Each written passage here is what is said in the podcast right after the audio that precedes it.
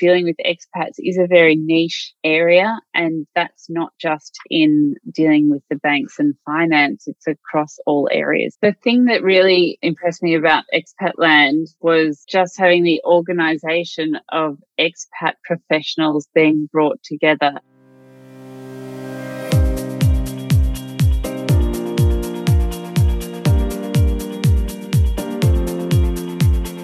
Welcome, everyone, to another episode in our podcast series, Moving to Expatland.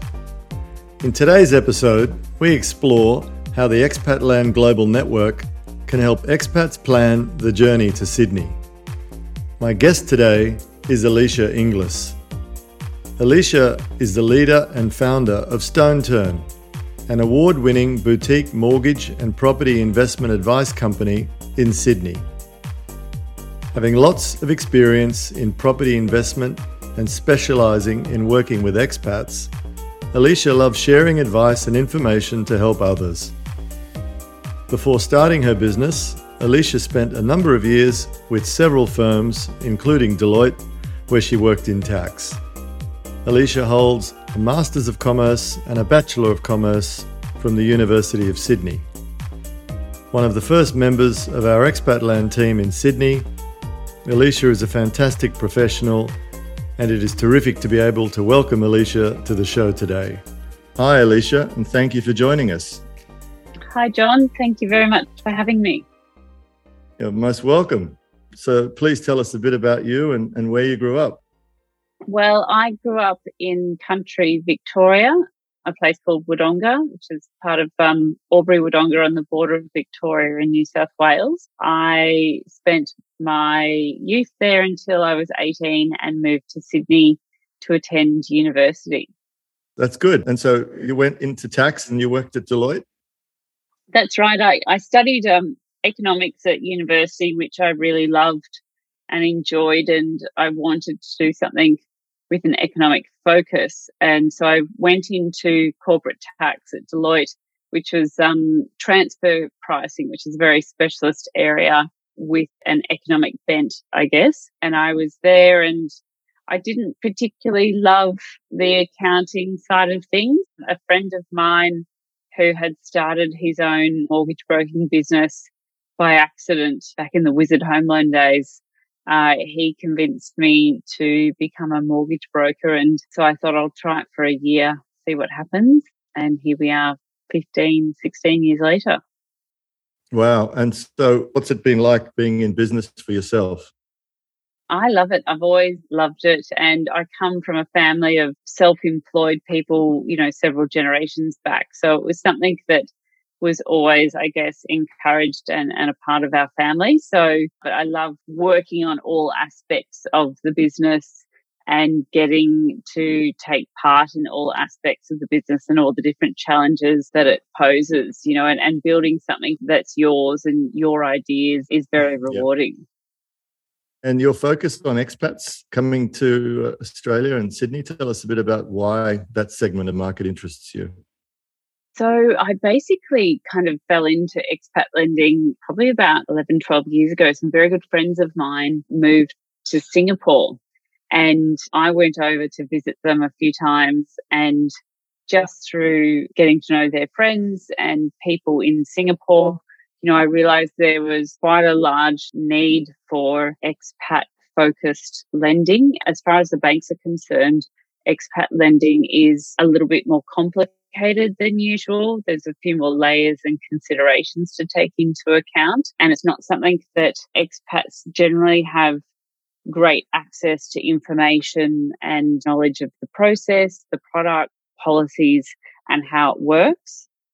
And so there's a gap there to really help people give them accurate and timely advice onto how right. they could access finance in Australia as an expat or, you know, arriving here as an expat. That sounds very familiar to how I spotted a gap in the expat tax market between Australia and Singapore when I started. Now, please tell us what are some of the challenges that an expat faces getting into the Australian property market?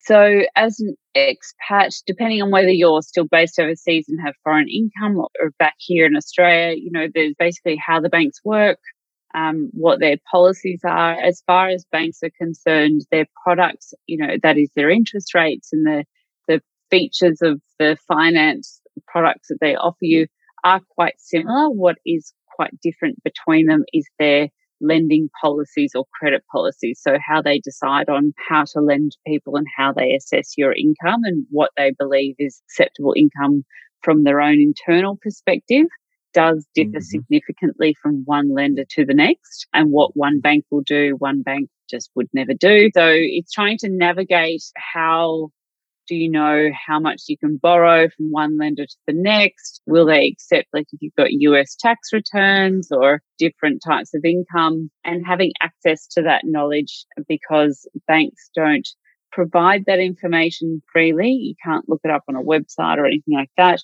And because it is so specialist and niche, it's not something that all mortgage brokers necessarily have access to. It's the kind of thing that you need to be doing it all day, every day to be across all the different policy niches, across all the different lenders, which is also big banks, small banks, and also non-bank lenders as well. So to be mm-hmm. across all of that requires, I guess, a you know, an expertise in that area. So it is hard to access information on the lending policies and then to get accurate, I guess, feedback in terms of what you can do so that you can then plan forward what your purchase is going to be. You kind of need to have that overview up front of, okay, well, what can I borrow and what can I purchase before you can even really start the process of pre approvals and house hunting and things like that. I imagine that most expats coming to Sydney will have overseas income and overseas assets. Generally speaking, how do banks assess those assets in terms of providing security for a loan in Australia? So, with overseas assets and income, quite often you'll find that some or most lenders won't even accept the overseas income. So, if it's from a share portfolio, they might completely ignore it altogether, or some will require multiple years worth of income as evidence, and then they might mm-hmm. average it. They'll mm-hmm. often shade the income, so they'll only take a percentage of that income. It might be 60, 70, or 80% to account for, you know, exchange rate fluctuations. And they'll definitely factor in overseas liabilities, but may not count the income. So you kind of double penalized because you might have, you know, some mortgages in the US, but you've got US rental income, but they'll ignore the rental income, but they will actually take into account that liability. And with liabilities, whether you're, they have them overseas or in Australia, they will actually sensitize the rate of repayment. So if you've got a mortgage in the US and your interest rate is 2% per annum, for example, banks, and this is actually a government regulation, banks will actually assess your ability to repay that existing liability at a higher interest rate, for example, 6%. Wow. That makes that's, a significant difference. So that actually came out of the Royal Commission that we had into banking. So it's a responsible lending requirement. So essentially what ASIC and the government regulator wants you to do is wants banks to do is to make sure that people can afford to meet their liabilities at much higher interest rates. So obviously we've got mm-hmm. historically mm-hmm. low interest rates. At one point, um, the average standard variable rate over a 15 year period was closer to 7%. So I think the government regulators want to see that people can afford those repayments to obviously down the track when interest rates do rise again that we're not going to have a lot of borrowers in trouble. So people often don't realize that those interest rates are sensitized and that's with all existing mortgages and all new mortgages going forward. So it really does have an impact on borrowing capacity. And if you've got that in addition to overseas income being shaded or not even factored in, it does significantly impact borrowing capacity for borrowers. So there's a lot of different variances to factor in yeah. there. It sounds like it. Does Australia have a credit score system? So they sort of ask you about your credit score like some countries do? Look, most countries have what's called a positive credit reporting regime. Australia has historically had a negative credit reporting regime whereby the only thing that really counted was if you had missed repayments or defaulted on liabilities, whereas in other countries you kind of have to build up a credit score to show that you know you're worth lending, you're a good borrower. We haven't historically had that in Australia, which can work in the favor of expats arriving here. So it doesn't really matter if you don't have a credit history. They are trying to move towards more of a positive credit reporting regime where you do build up a credit score and you currently do receive a credit score as far as the banks are concerned when they check your credit rating. But currently, really still only matters if you've got a poor credit history. Right, yeah, if you've right. missed repayments and things like that. And so, how would you help an expat coming to Sydney? So we have a two step process. The first step that we undertake is it's called an, an initial assessment. So that's where I have a chat to the new expat and go through their current financial situation, you know, the history of their employment, what they're currently doing now, what their income looks like, their full asset and liability position, whether that's in Australia or overseas, get an overview of what they're looking to achieve, what they want to buy, where they want to buy, their budget, what they're comfortable in making in terms of repayments, because that's important because what a bank will lend you can often be quite different from what you're comfortable in borrowing.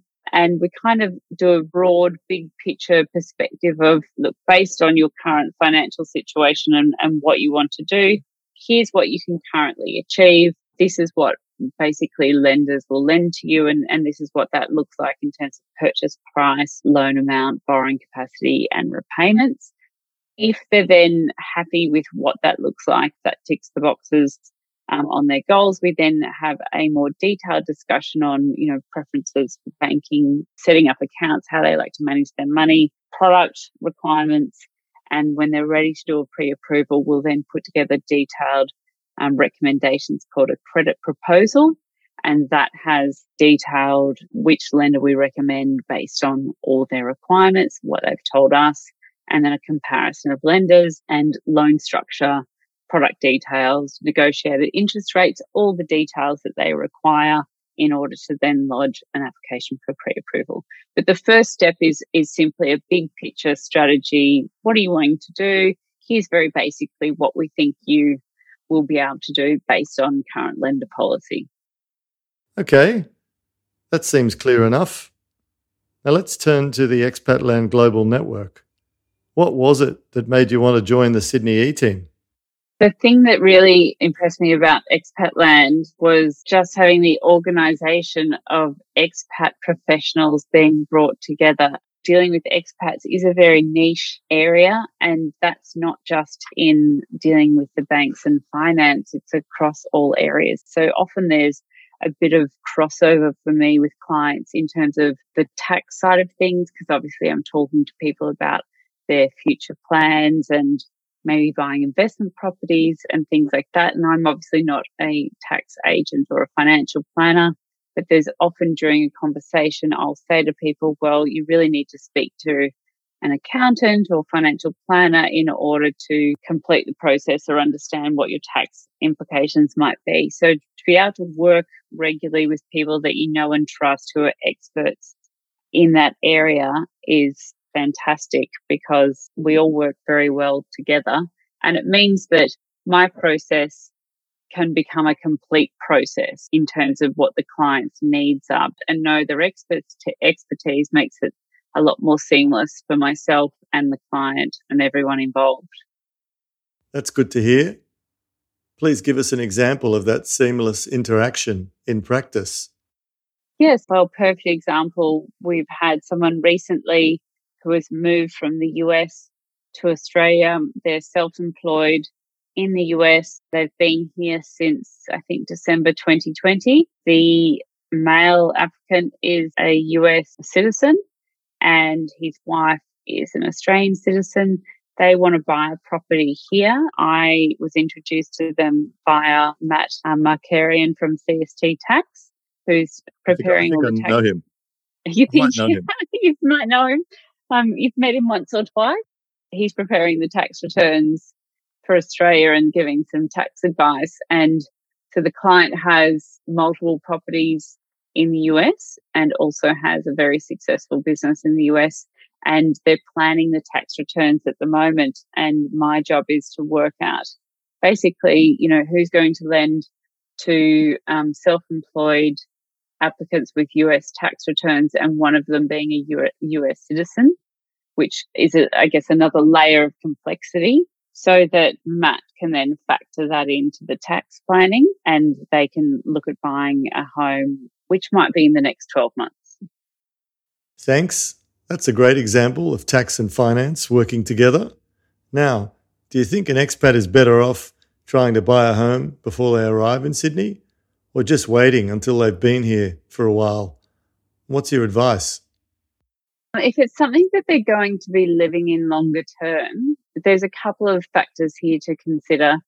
Firstly, their income. So if they're overseas and they're in a current role that has bonus or commission income that needs to be factored in, and they might be changing to a different role with the same employer, for example, in Australia. But for banks to factor in things like bonus and commission income, they'll often only consider it when they're still in the job overseas. So in that example, they might be better buying whilst they're still overseas because if you've got bonus income, most banks will only take two years worth of bonus history and if you arrive here, even if it's with the same employer, some banks won't lend and factor in that bonus. And then you have to wait two years to meet their policy for bonus income. And it's funny because with banks, there are some things that most people say, well, logically, I'm with the same employer, so I'm going to continue getting bonuses. Right.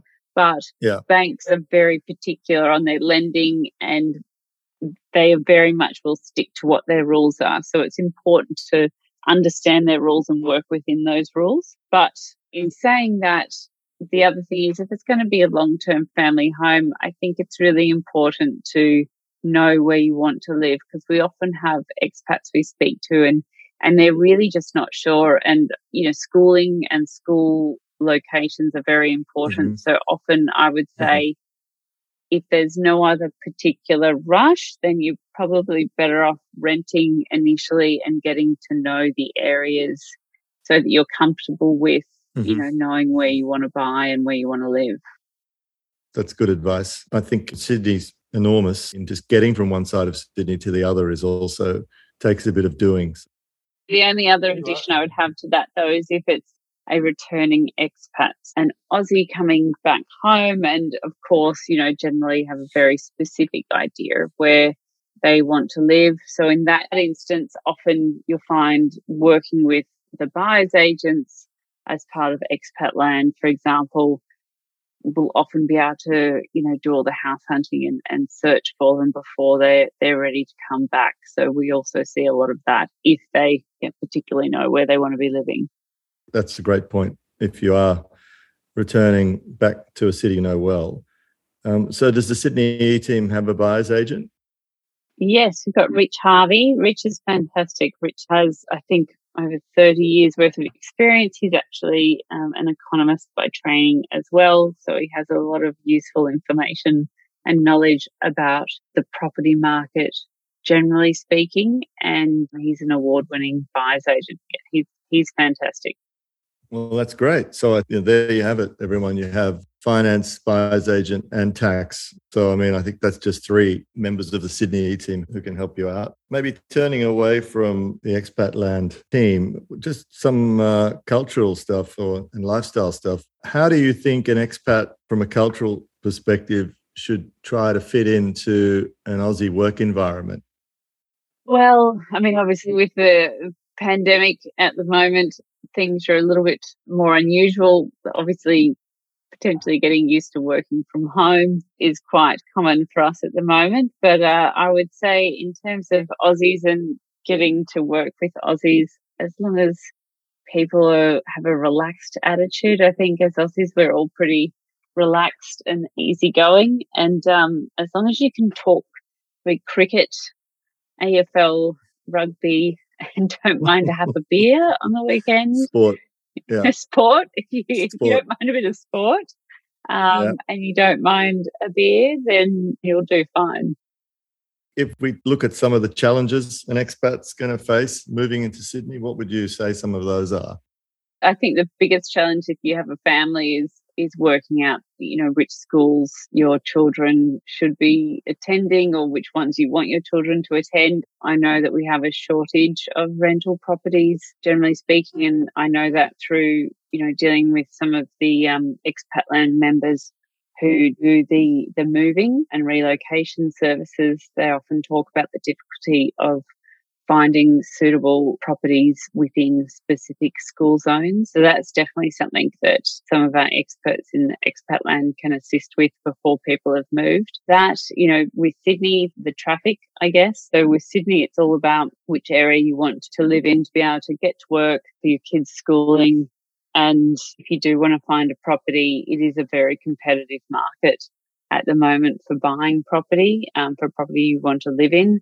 So again, I'd probably suggest your best option is dealing with a buyer's agent to help you navigate that as well. And what are some of the benefits you'd tell someone listening who's thinking about moving to Australia or moving to Sydney?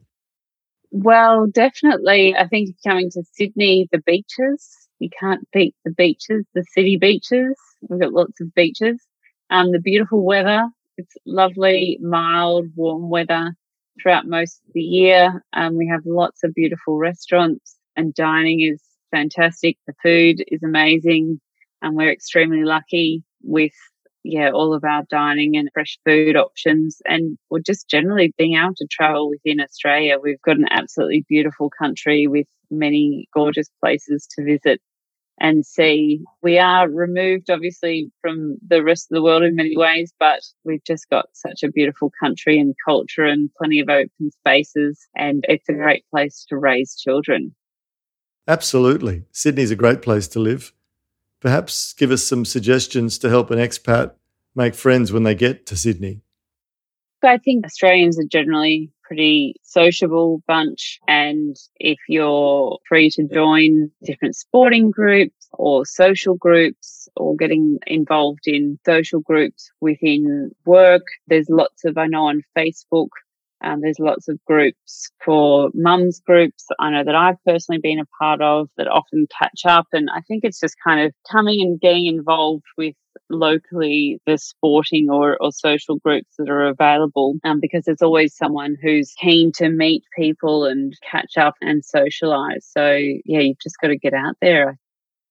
So, away from work, what are some of the things you like to do?